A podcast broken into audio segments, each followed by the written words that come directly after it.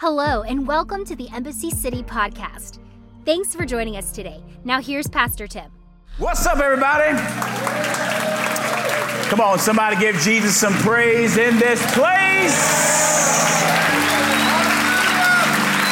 Anybody excited to be in God's house? Let me ask you this Have you thanked the Lord today? Sometimes you can look around and go, man, life is not great. but one thing is for sure God is always great. And I think it's a good habit to just take time every day to stop and just say, Thank you. Thank you, Lord, for my family. Thank you for my friends. Thank you for my children. Thank you for my job. Thank you for my health. We've got a lot to be thankful for. So, one more time, just thank the Lord for His goodness in your life. I am so excited because we're kicking off a new series today that we are calling The Kingdom.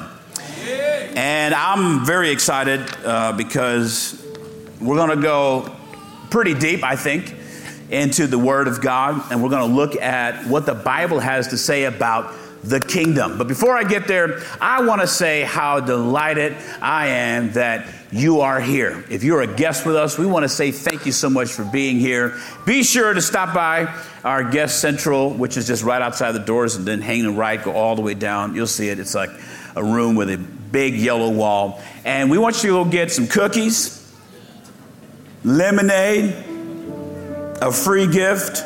You know how many first time guests I've seen there multiple times? Just for the cookies and the lemonade. but we're so delighted that you're here. Please, please make yourself at home. And those that are joining us online, thank you so much for being with us. I believe that God's got a word for us today. So grab your Bibles. How many Bibles do we have in the house? Hard paperback Bibles, phone Bibles. How many love your Bible? I love you, Bible.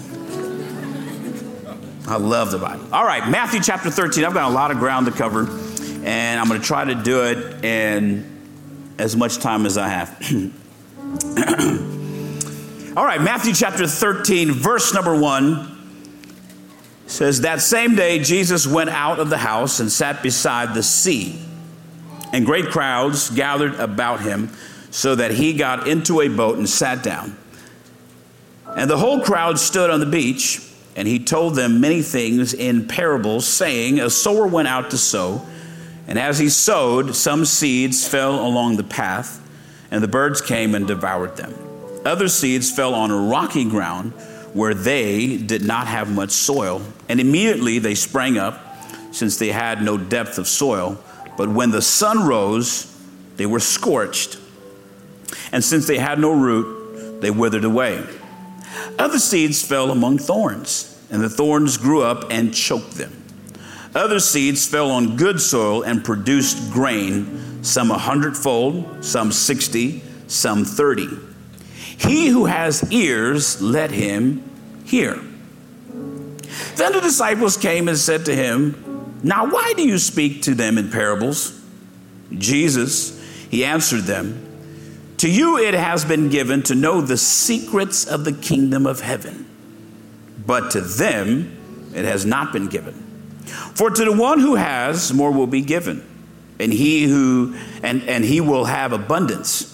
But from the one who has not, even what he has will be taken away. This is why I speak to them in parables, because seeing they do not see, and hearing they do not hear, nor do they understand. Indeed, in their case, the prophecy of Isaiah is fulfilled that says, You will indeed hear, but never understand and you will indeed see but never perceive. For this people's heart has grown dull, and with their ears they can barely hear, and their eyes they have closed, lest they should see with their eyes, and hear with their ears, and understand with their heart, and turn, and I would heal them. But blessed are your eyes, for they see, and your ears, for they hear. And everybody say, Amen. Amen. We're going to, for the next several uh, weeks, I don't even know how long we're going to go, but we are going to get into this series on the kingdom. And what you're going to find in the next few weeks as we discuss the kingdom is we're going to talk about the secrets of the kingdom.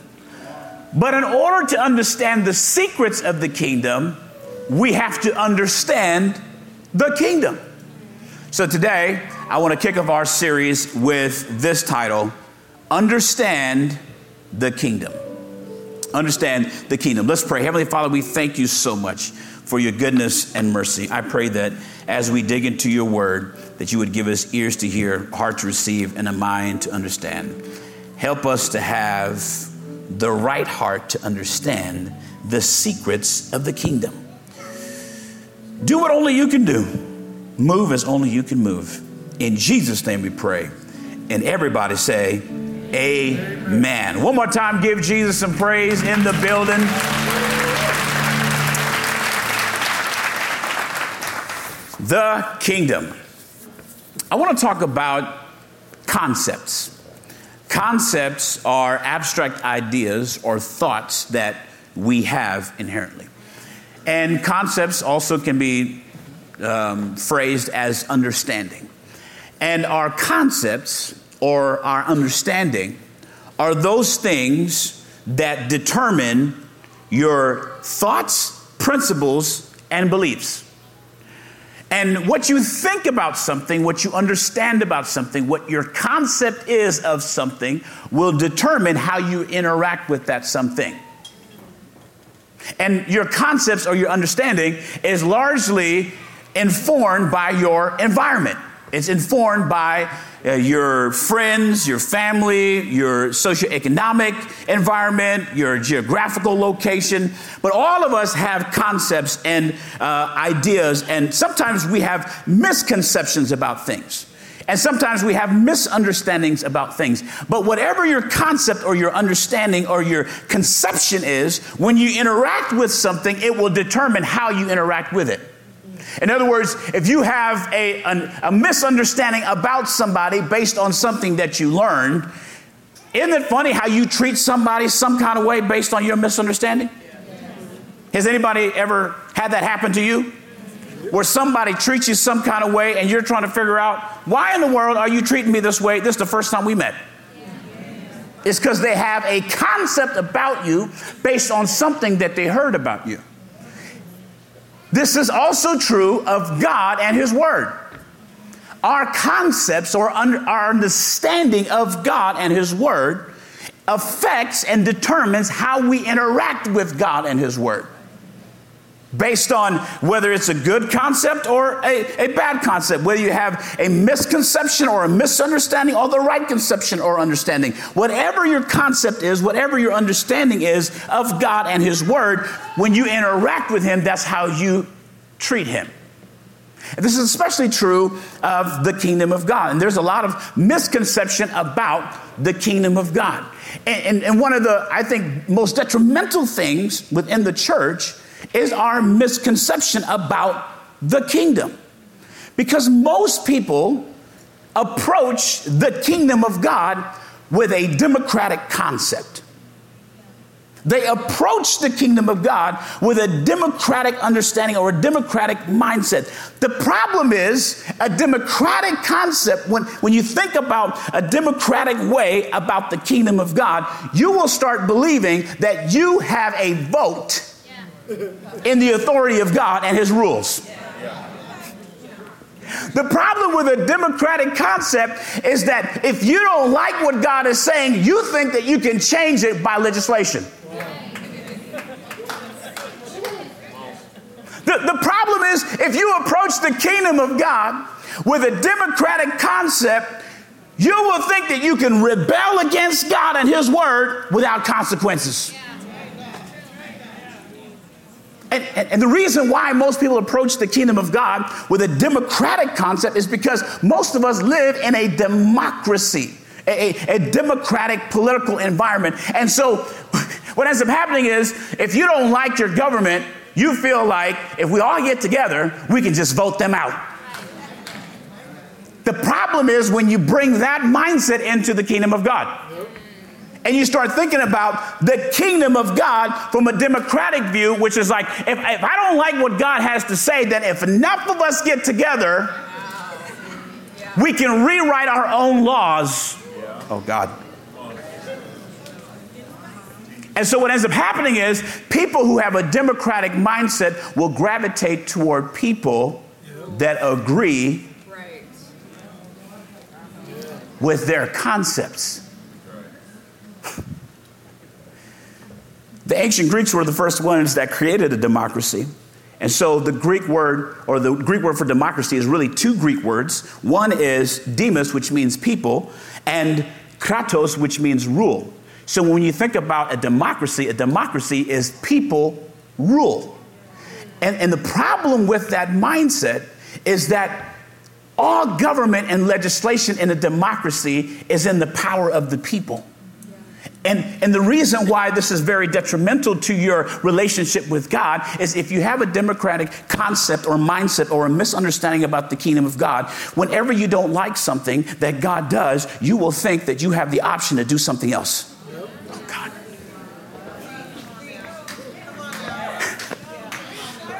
Myles Munroe, which is a, he's a phenomenal teacher on the kingdom of God. Go check out any of his stuff on the kingdom.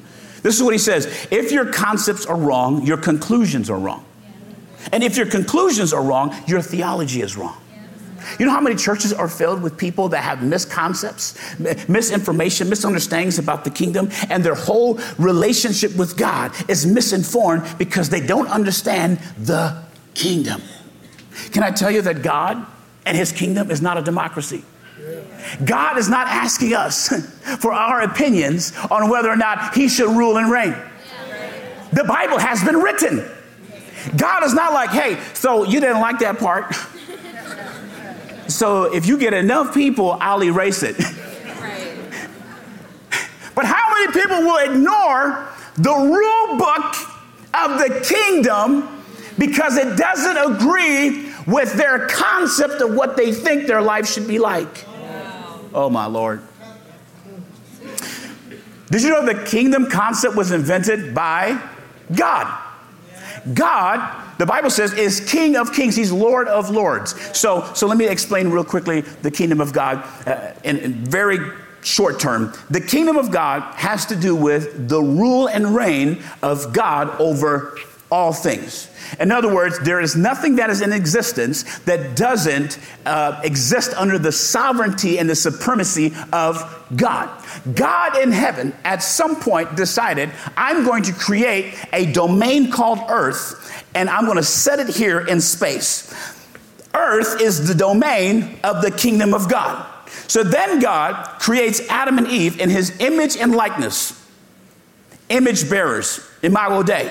And God says, I'm going to take these image bearers and put them in earth to be kings and queens in my domain. This is, if you ever watched a movie with a monarchy, you know this is how it works. When you have a king who rules over everything, he establishes demi kingdoms and he puts kings there, and they all are subject to him and his authority, right?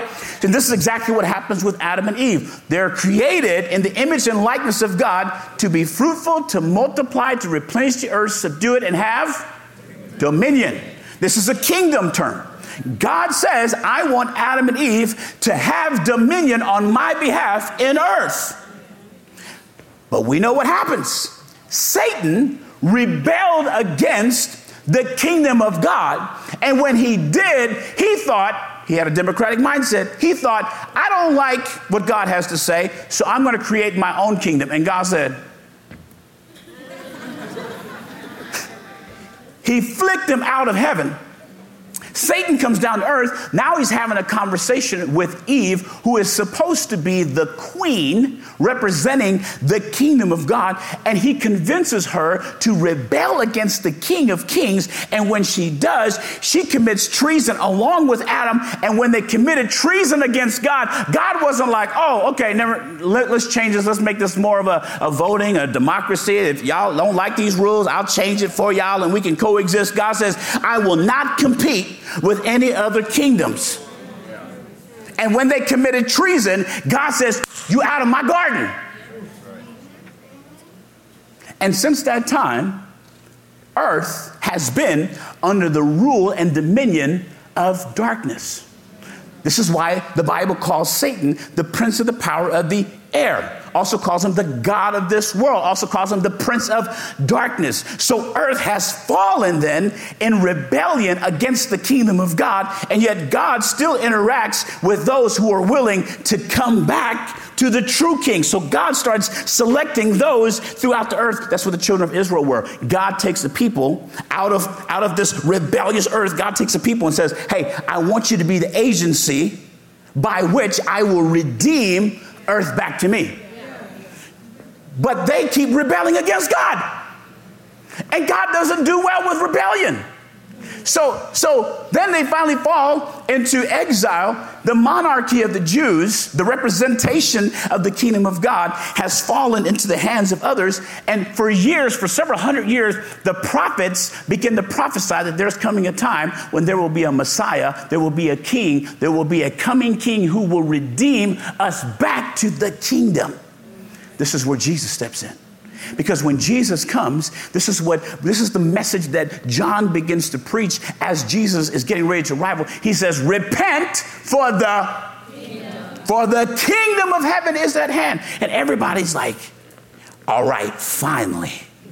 Because remember, all the Jews are familiar with the prophecies. They're expecting some, some person to ride in on a white horse with armor. They, they expect that this person is going to overthrow the Roman Empire and crush the Greeks. They expect that the Jews are going to be elevated back to their glory days of when David was king. They expect this king to come and, and, and, and, and present this physical kingdom. And then Jesus comes and they're thrown off because he's not coming on a white horse. He comes wrapped in swaddling clothes, laying in a manger. His parents running for their lives to save him. And yet, we see Jesus then going into the wilderness. This is after he was baptized. He goes into the wilderness. He comes out of the wilderness. And this is what Jesus says. He echoes the same message that John does. He says, Repent, for the kingdom of heaven is at hand. So now everybody begins to pay attention to Jesus because maybe he is the one that is about to redeem. The word redeem or reclaim means to bring back to. So when Jesus says the kingdom of heaven is at hand, the Jews begin to think he is about to reclaim, re, uh, uh, redeem us back into the kingdom of God. And yet they're wondering how he's going to do it. Can I just teach? 109 times in the New Testament, you will find the phrase the kingdom. 39 of those times are in the book of Matthew because Matthew begins to show us what the kingdom is all about. So everybody is wondering how is Jesus about to usher in the kingdom?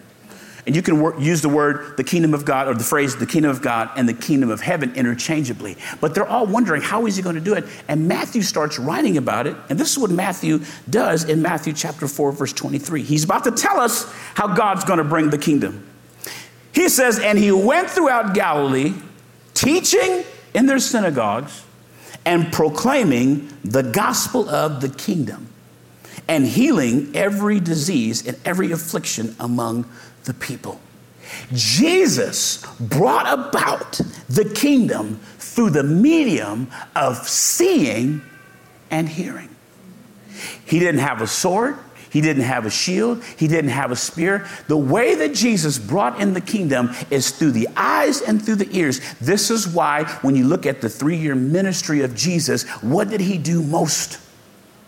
He taught so people could hear, and he worked miracles so people could see. Did you know that the reason that you are a believer is because something happened in your world where you either saw something that was otherworldly or you heard something that was otherworldly? How many of you have you, you heard a word from God? You didn't really understand the word. You, the, the sermon didn't really make sense. You don't remember the passage, but something about what you heard motivated you to get out of your seat and make your way down to the altar many know that you saw a lot of things, but when you saw Jesus work, you knew that it was otherworldly? You saw the bad report, you saw the x ray, you saw where they were living, you saw what type of lifestyle they had, and when you saw their life change, you knew that it had nothing to do with this earth. You knew that there was something greater going on beyond the veil. And so it motivated you to change. Right. We respond to the gospel based on what we hear and see. If you think about your life and your conversion experience, it happened because of either something you heard or what you saw. How many can testify to that? Amen. There was something about that message. How, how many have you, you got saved, but you don't even remember the message? Right? You responded to the gospel and you don't even know why. You repented of your sins and you didn't even know what repent means. right? But how many know that just because you see something and hear something, it doesn't mean that you understand it? You can hear something without understanding it. You can see something without understanding it. You can, when you see, if this whole section were to run out of these doors, you best believe I don't have to understand. I'm with y'all.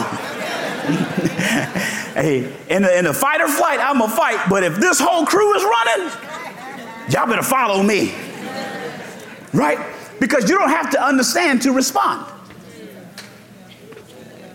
When you hear something and you see something that is otherworldly, you tend to respond without understanding. But at some point, if you don't get understanding on what you hear and see, you will fall away.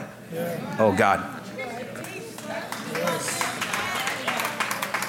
Seeing and hearing about the kingdom may convince you to repent, but understanding the kingdom will convince you to remain.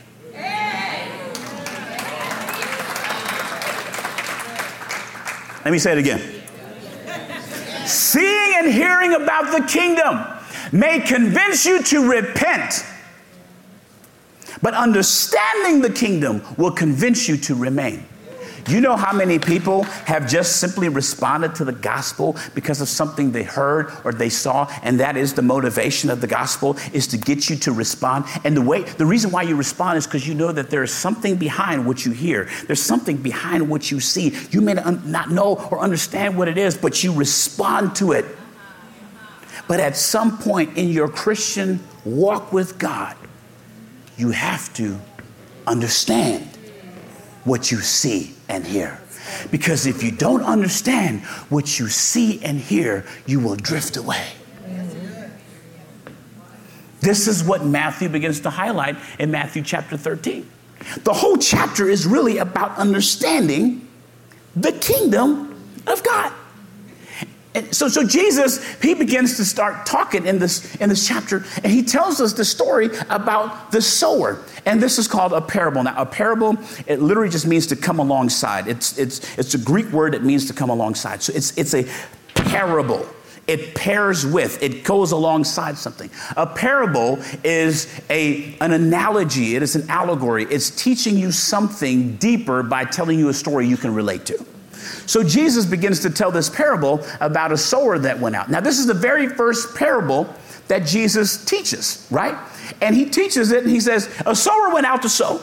And the sower spread seed, and some fell upon hard path, some on stony ground, some on thorns and thistles, and some on good ground. He that has ears, let him hear. Now, the disciples who have just started following Jesus are hearing a parable for the very first time, and they're like, what? like, we get the miracles, we get the great teaching that, that, that you are the rabbi, but what does this have to do with anything? Have you ever heard somebody talk about something and you're, you're intently listening and then you realize, like halfway through, I have no clue? what this happened to me the other day. There's a person talking to me, and about midway through, I went into la la land because I had no idea what bro was talking about. And I didn't have the heart to stop him and be like, fam, you lost me, dog.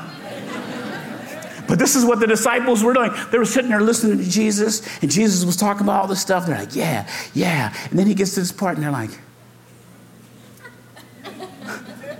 what? So they pull him aside. He's in the middle of a sermon.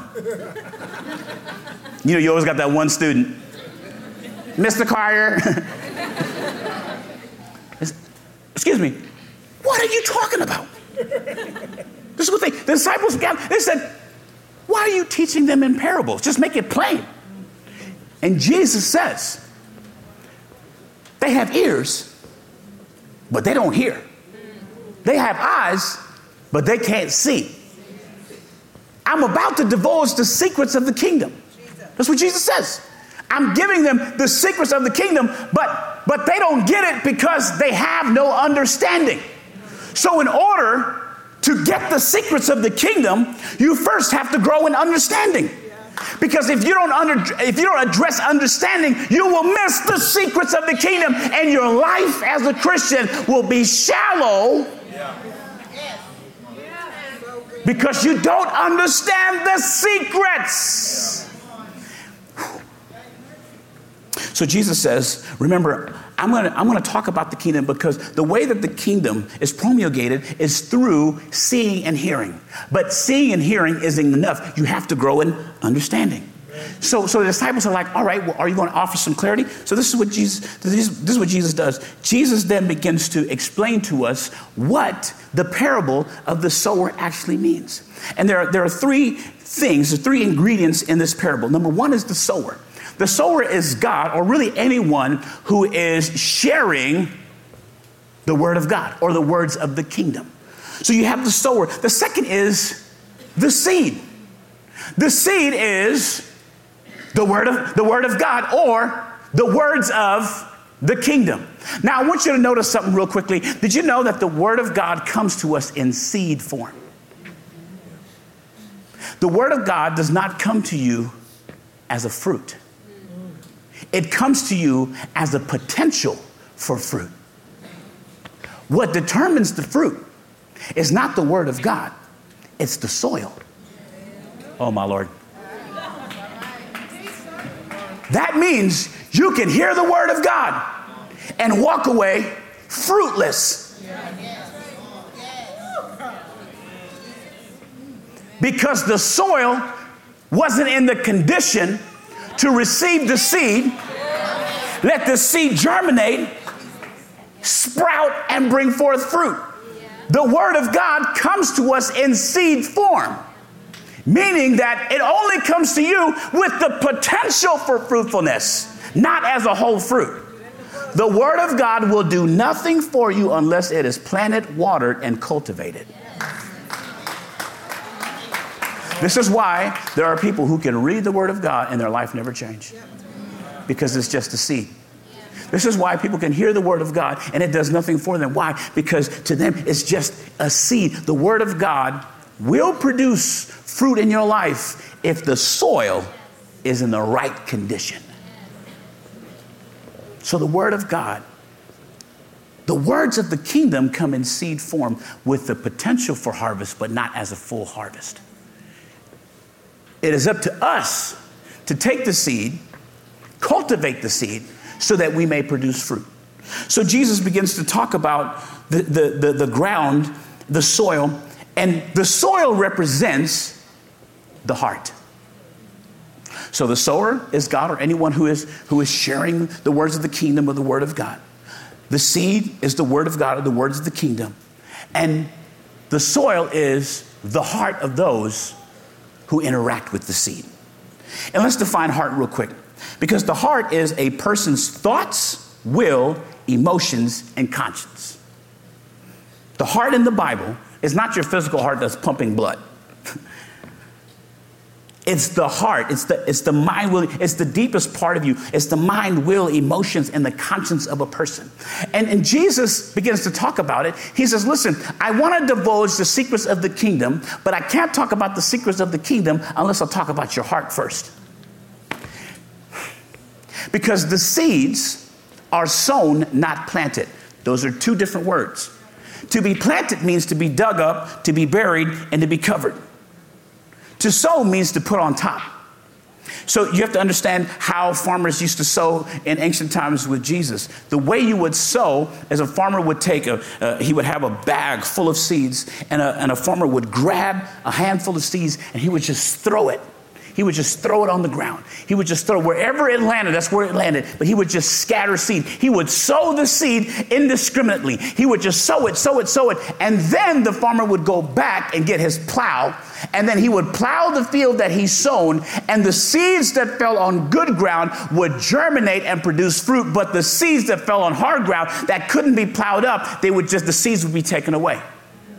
So when you hear the word of God, it's just being sown. It's just sitting on top until you start plowing it into your own life. Oh, God. You know how many people want immediate gratification? And Jesus says, the seed ain't even planted when you hear the preaching of God's word. It's just sitting on top until you plow it into yourself. Woo, that's a revelation right there. This means, this is why it's important to take notes and pray over the word that you hear and go back and listen to it again and read the passage of scripture that we're reading. Why? Because, because if not, it's just going to be topsoil. You got to plow it in. So Jesus says, All right, I'm going to talk to you about four different types of hearts.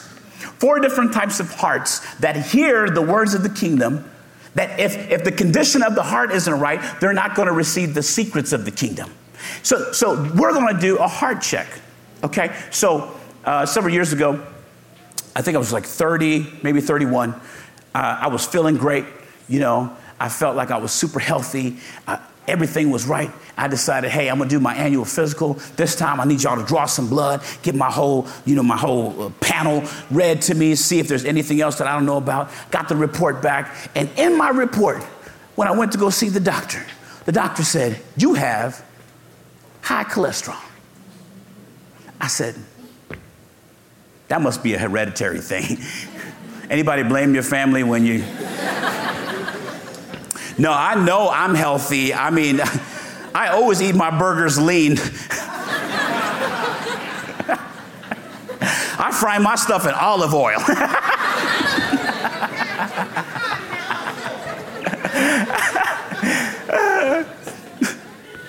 I go with avocado oil. I mean, it's not that bad. When I got that report, you can ask these, I was bothered. I mean, it. Uh, this is the first time I ever got a report, health report that said that there's something I need to work on. And so, you know what I did? I said, well, I ain't gonna die from cholesterol. I started running, exercising, because when I saw that I had high cholesterol, I went to Dr. Google. Anybody, Dr. Google? WebMD is the worst thing that could have happened to any one of us. High cholesterol. It said like you about to have a heart attack tomorrow. I'm like, wait a minute. Let me get on this elliptical. But the reality is, if I didn't check it, my cholesterol would have built up. And if my cholesterol would have built up, it would have blocked my arteries. And then the blood that was supposed to flow through to, to, to help my body would have clogged up. And the very thing that was supposed to give me life would actually kill me if I didn't do a heart check. You know how many people get offended at the word of God? What's supposed to give you life is now clotting you up because you haven't done a heart check. So we're going to do a heart check. So Jesus says there's four different types of heart. The first one is the type of soil, he says, is hard path. And this is what we would call the hard heart. Let's look at what Jesus said in Matthew 13, verse 18. Hear then the parable of the sower. When anyone hears the word of the kingdom and does not understand it, the evil one comes and snatches away what has been sown in his heart. This is what was sown along the path. The first type of heart that God, that Jesus addresses is the hard heart. This is the person that repre- this person represents the one that when they hear the word of God, it literally just bounces off. The word of God cannot penetrate because their heart, their heart is hardened. In other words, it looks like this. Their, their heart has no place for the kingdom or the seeds of the word of God because their heart, the heart is hardened. That means it can't even permeate. And here's what happens when you have a hard heart, the enemy flies around seeking to snatch away the seeds of the kingdom. Did you know that because we're in the kingdom, we're always at war with the kingdom of darkness? Meaning that Satan is always going to oppose you from furthering the kingdom of God. He is hovering around like a bird, waiting to see who can he snatch words from. Janice and I, when we were in Sri Lanka, uh, working as missionaries, we, we of course, we had family there, so we ate a lot of Sri Lankan food. I'm talking wheat, curry, rice, fish, curry, rice, fish, curry, rice, fish. We ate a lot of Sri Lankan food. But every now and then we would treat ourselves because there was a McDonald's. Anybody a McDonald's fan? Hey, it's 100% beef.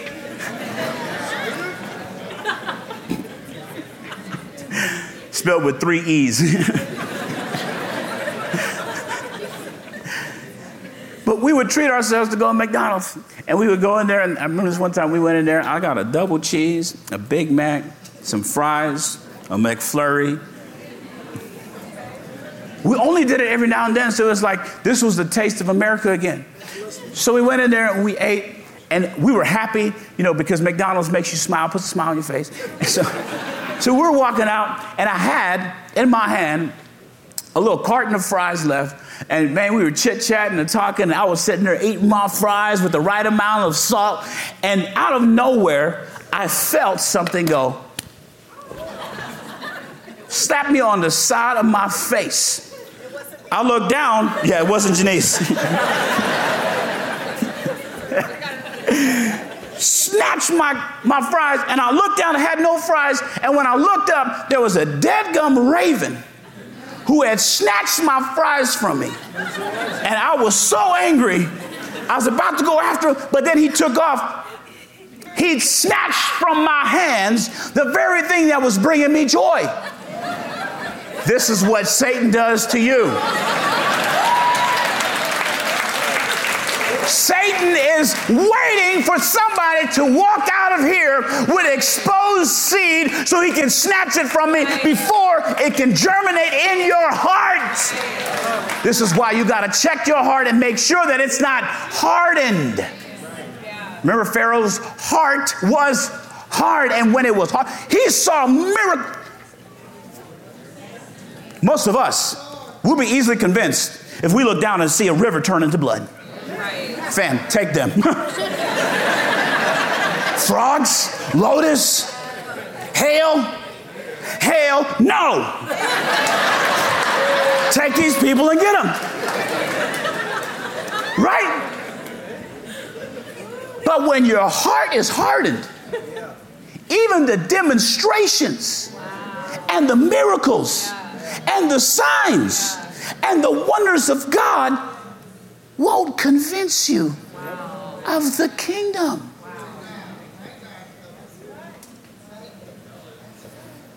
This is what Jesus says in Matthew chapter 13, verse 15, describing to the disciples, giving them more clarity. He says, For this people's heart has grown dull, and with their ears they can barely hear, and their eyes they have closed, lest they should see with their eyes and hear with their ears and understand with their heart and turn, and I would heal them. In other words, Jesus says, I've got healing for them, but because they're walking around, somebody cover your ears real quick. I'm just messing with y'all. Some of y'all was like, I need to go get my ears checked. but when you have your ears blocked, what you hear is muffled. And when what you hear is muffled, you can't understand. And if you have blinders on, if I take these glasses off, there's some blurriness. I can't make out a lot of stuff. And Jesus describes people with hard hearts as those who have their ears muffled and their eyes covered. The second type of heart that Jesus talks about, type of ground, he says is the stony ground. And this is the shallow heart. Matthew chapter 13, verse number 20, this is what Jesus says For as for what was sown on rocky ground, this is the one who hears the word and immediately receives it with joy.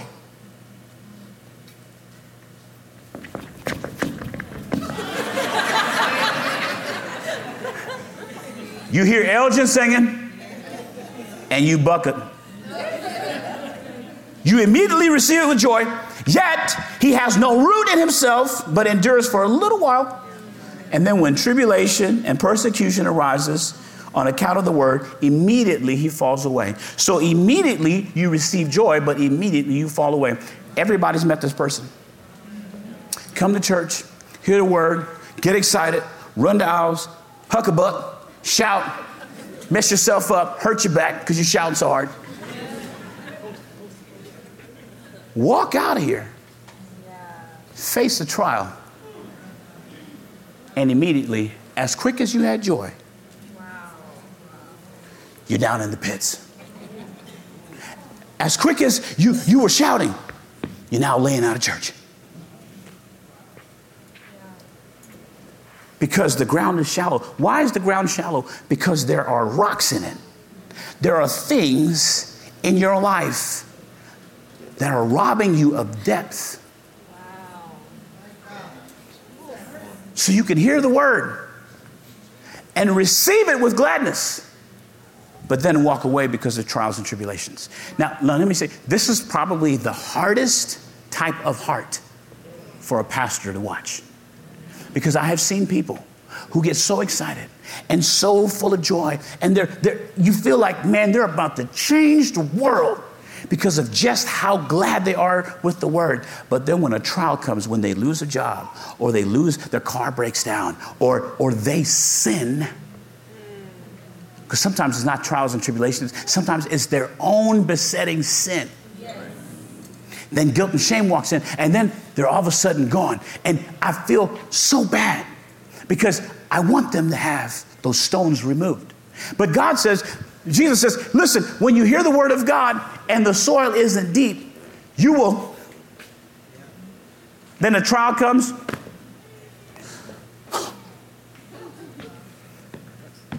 You want me to tell you how you get rid of trials? You don't.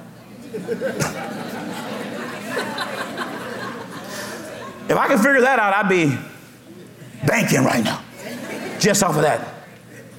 You can't get rid of trials and tribulations. Peter says they're coming.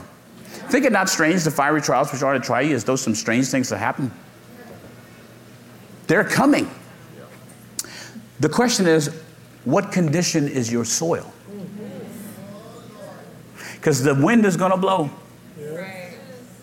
and the storm is coming. But the condition of your heart will determine whether or not the Word of God has place in your life. Yes. Here's the third type of soil, and this is the thorny soil, the thorny ground, which can be called the crowded heart. Matthew 13, 22. As for what was sown among thorns, this is the one who hears the word, but the cares of this world and the deceitfulness of riches choke the word, and it proves unfruitful. These are people who slowly and surely, not because of sin, not because of trials and tribulations, but they just fade away. They use excuses in their life that replaces the supremacy of the kingdom. They cannot have the secrets of the kingdom because they get caught up in what they think are the cares of life and what they think are the deceitfulness of riches. And so I, will get back to the word of God when I close this deal. I'll get back to church when my kids' sporting events start slowing down. Oh, I just got personal. And so people will fall away the seeds will not take root. Why? Because they are deceived by the cares of life and the deceitfulness of riches. When I close this next deal, that's when I'll start doing things for God. When I find the right friends, that's when I'll, I, I know that I've missed, I've missed, the, I missed going to church for, for X amount of days, but when my schedule clears up and you are falling away from the kingdom because you're being deceived by the cares of life. Let me tell you, no amount of money is worth more than the secrets of the kingdom. No kind of sports is worth more than the seeds and the secrets of the kingdom. The Bible says, Seek first the kingdom of God and his righteousness, and all these things will be added unto you. Then he says this, Therefore, do not be anxious about tomorrow, for tomorrow will be anxious for itself, sufficient for the day in its own trouble. You know, the reason why most people walk away is because they're anxious about tomorrow. But if you give your tomorrow to the kingdom, God will take care of you tomorrow. And then Jesus says, there's one type of ground though, that when they hear the word, it takes root. And this is the good ground. And this can be called the fruitful heart. Matthew chapter 13, verse number 23. As for what was sown on good soil, this is the one who hears the word and understands. Mark says, accepts it he indeed bears fruit and yields. In one case, a hundredfold, and another 60, and another 30. Did you know in, in that time, fruitfulness was determined by tenfold? In other words, whatever you plant, if you get tenfold harvest, that was considered successful. But in the kingdom of God, if you let the word of God germinate in your life, Jesus says that you will yield forth 60, 130 fold. In other words, you will harvest more through the kingdom than you ever will on your own trying to make it in this world without the kingdom. But you got to have good soil. You got to have the right heart. Your heart has to be in the right condition to receive the seeds so the seeds can be planted deep in your heart so that you can have a fruitful life. The reason why most people who don't have a fruitful life don't have a fruitful life is they haven't checked the condition of their heart when they hear the word of God. And we're about to do, we're doing this series and we're going to talk about the secrets of the kingdom, but I wouldn't be a great pastor if I just dived into the secrets and didn't cause you to stop, pause, and check your heart to make sure that the soil of your heart is ready to receive the seeds of the kingdom. So, what are the characteristics of good soil or a good heart? Number one, good soil is soft. It's soft. When your heart is hard, the Word of God cannot permeate you. You have to have a soft heart. You have to rid your heart of the distractions and the deceitfulness of riches. You got to get the stones out. You got to get the, the thorns out. You got to allow your heart to be dug into. How do you how do you soften your heart? Humility. Submission. I'm my own boss. I'm a serial entrepreneur. A lot of times that's cloaking that you have a submission issue. we all are going to listen to somebody. The question is do you recognize it or not? Because here's the, here's the reality you got to have a soft heart in order for the Word of God to do its work. How do you get a soft heart? It has to be dug into. It has to be plowed. It has to go through uncomfortability in order to be soft. You will be the most fruitful person if you will allow your heart to be softened through humility, through love, through the Word of God, through prayer, through doing stuff for others, not expecting anything in return. Second characteristic of good soil is good soil is deep. A soil that can handle a harvest is deep. Here's the tricky part about deep soil. When something is sown into deep soil, it goes way down deep where you can't see it before it ever comes up. Fruitfulness in the kingdom of God takes time. In other words, you got to be hidden before you can be seen. You got to go through isolation before you're, you're in prominence. You got to go in the basement before you can get on stage. You got to go deep. If God's going to allow fruit, there's a difference between a bush and fruit. You can be a bush with, with, with roots that don't go very deep, but you're not fruitful. You're not doing anything for anybody but being decoration. But a fruit tree produces more seed and fruits for other people, but a fruit tree needs deep roots. And so the ground of your heart has to go deep. I want to have a deep heart. I want to have a deep relationship with God. I don't want to have a surface relationship. I don't want to be a surface Christian. I don't want to go through the motions of every Sunday just coming to church and walking away the same way that I walked in. I want to have a deep relationship with God. I want my prayers to be so deep that I start praying in the Spirit, words that I don't even understand. I want to have a deep relationship with God so that I can go through trials and tribulations tribulations and still say that God is good. I want to go deep in the Word. I don't want to just read my proverb and my psalm. I want the rhema of the Word to give me revelation. I want God to start speaking to me. Give me words of, of encouragement and, and knowledge and wisdom and insight. I want depth to myself. You gotta, but you gotta cultivate a deep heart. How do you keep a deep heart? It has to be dug into. When was the last time your heart was dug into? Here's the third thing good soil is pure. Good soil is rid of contaminants that would destroy the seeds sexual immorality, deceitfulness of riches, pride, arrogance, gluttony vanity, self promotion, gossip, frivolous lifestyle, uninhibited spending. I could go on, but those are contaminants in your soil. The reason why some people who are great people can't produce fruit is because there are contaminants in their soil. You got to get that out so that you can understand the secrets of the kingdom. It is Satan's job to try to contaminate your soil with stuff that you don't even realize chokes out the nutrients of the Word of God. and we come up with excuses for contaminants. you know what I'm saying? I am not trying to gossip. I just, I pray specifically so I just need to know specifically what's going on. Stop playing. Get rid of that contaminant. Self promotion.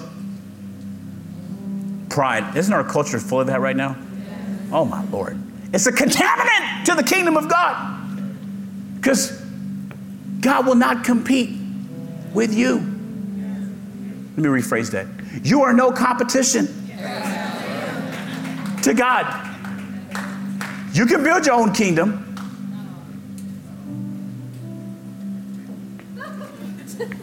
But one day, every knee will bow, every tongue confess that Jesus is Lord. You can do it now, or you can do it later. I'd rather be in his kingdom. Here's the fourth part about good soil good soil is fertilized. Anybody know what's in fertilizer? Doo doo. Poop. Good soil, a good heart, knows how to take the doo doo that comes your way and turn it into something that fertilizes your faith. Good soil knows how to go through a trial and use it as motivation to give God glory. Good soil knows how to go through some crud in your life and turn it into the thing that fuels your faith. The question I'm asking you today to ask yourself is what condition is your heart in? Is it good? Is it crowded? Is it hard?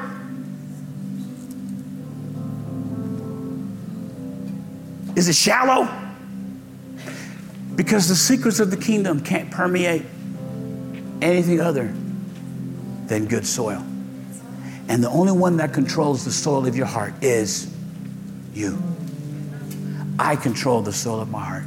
The Word of God is going to be, when you walk here on Sunday, seeds are going out. Seeds of the kingdom, secrets of the kingdom are going out.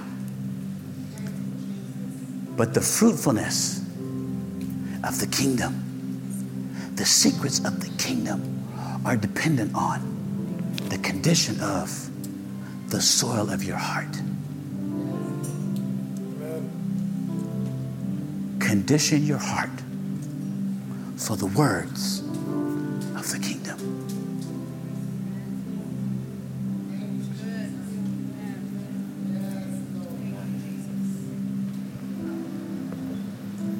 Dear Jesus, oh, we thank you so much for the words of life from your book.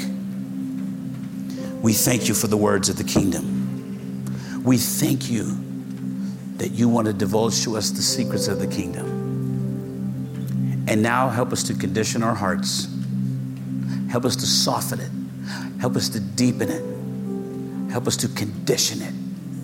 Help us to fertilize our hearts through prayer, through your word, through fellowship, through love, through the attributes of the Spirit, so that we're in the right condition to let the seeds of your word be planted in our hearts so that we may bear fruit of it. I thank you, God, for every person that hears this word. I pray that they would not be those that hear but do not understand, or see but are blinded.